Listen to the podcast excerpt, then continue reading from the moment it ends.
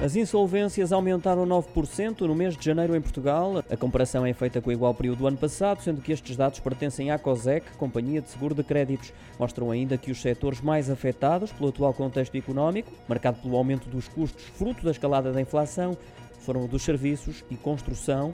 Segundo o C E O da COSEC, Vassili Christidis, citado num comunicado, os desafios têm sido constantes para as empresas e a verdade é que algumas delas acabaram por sucumbir. As menos afetadas foram as empresas dos setores da energia, computadores e telecomunicações. Em termos geográficos, grande parte das empresas insolventes estavam localizadas nos distritos de Lisboa e do Porto.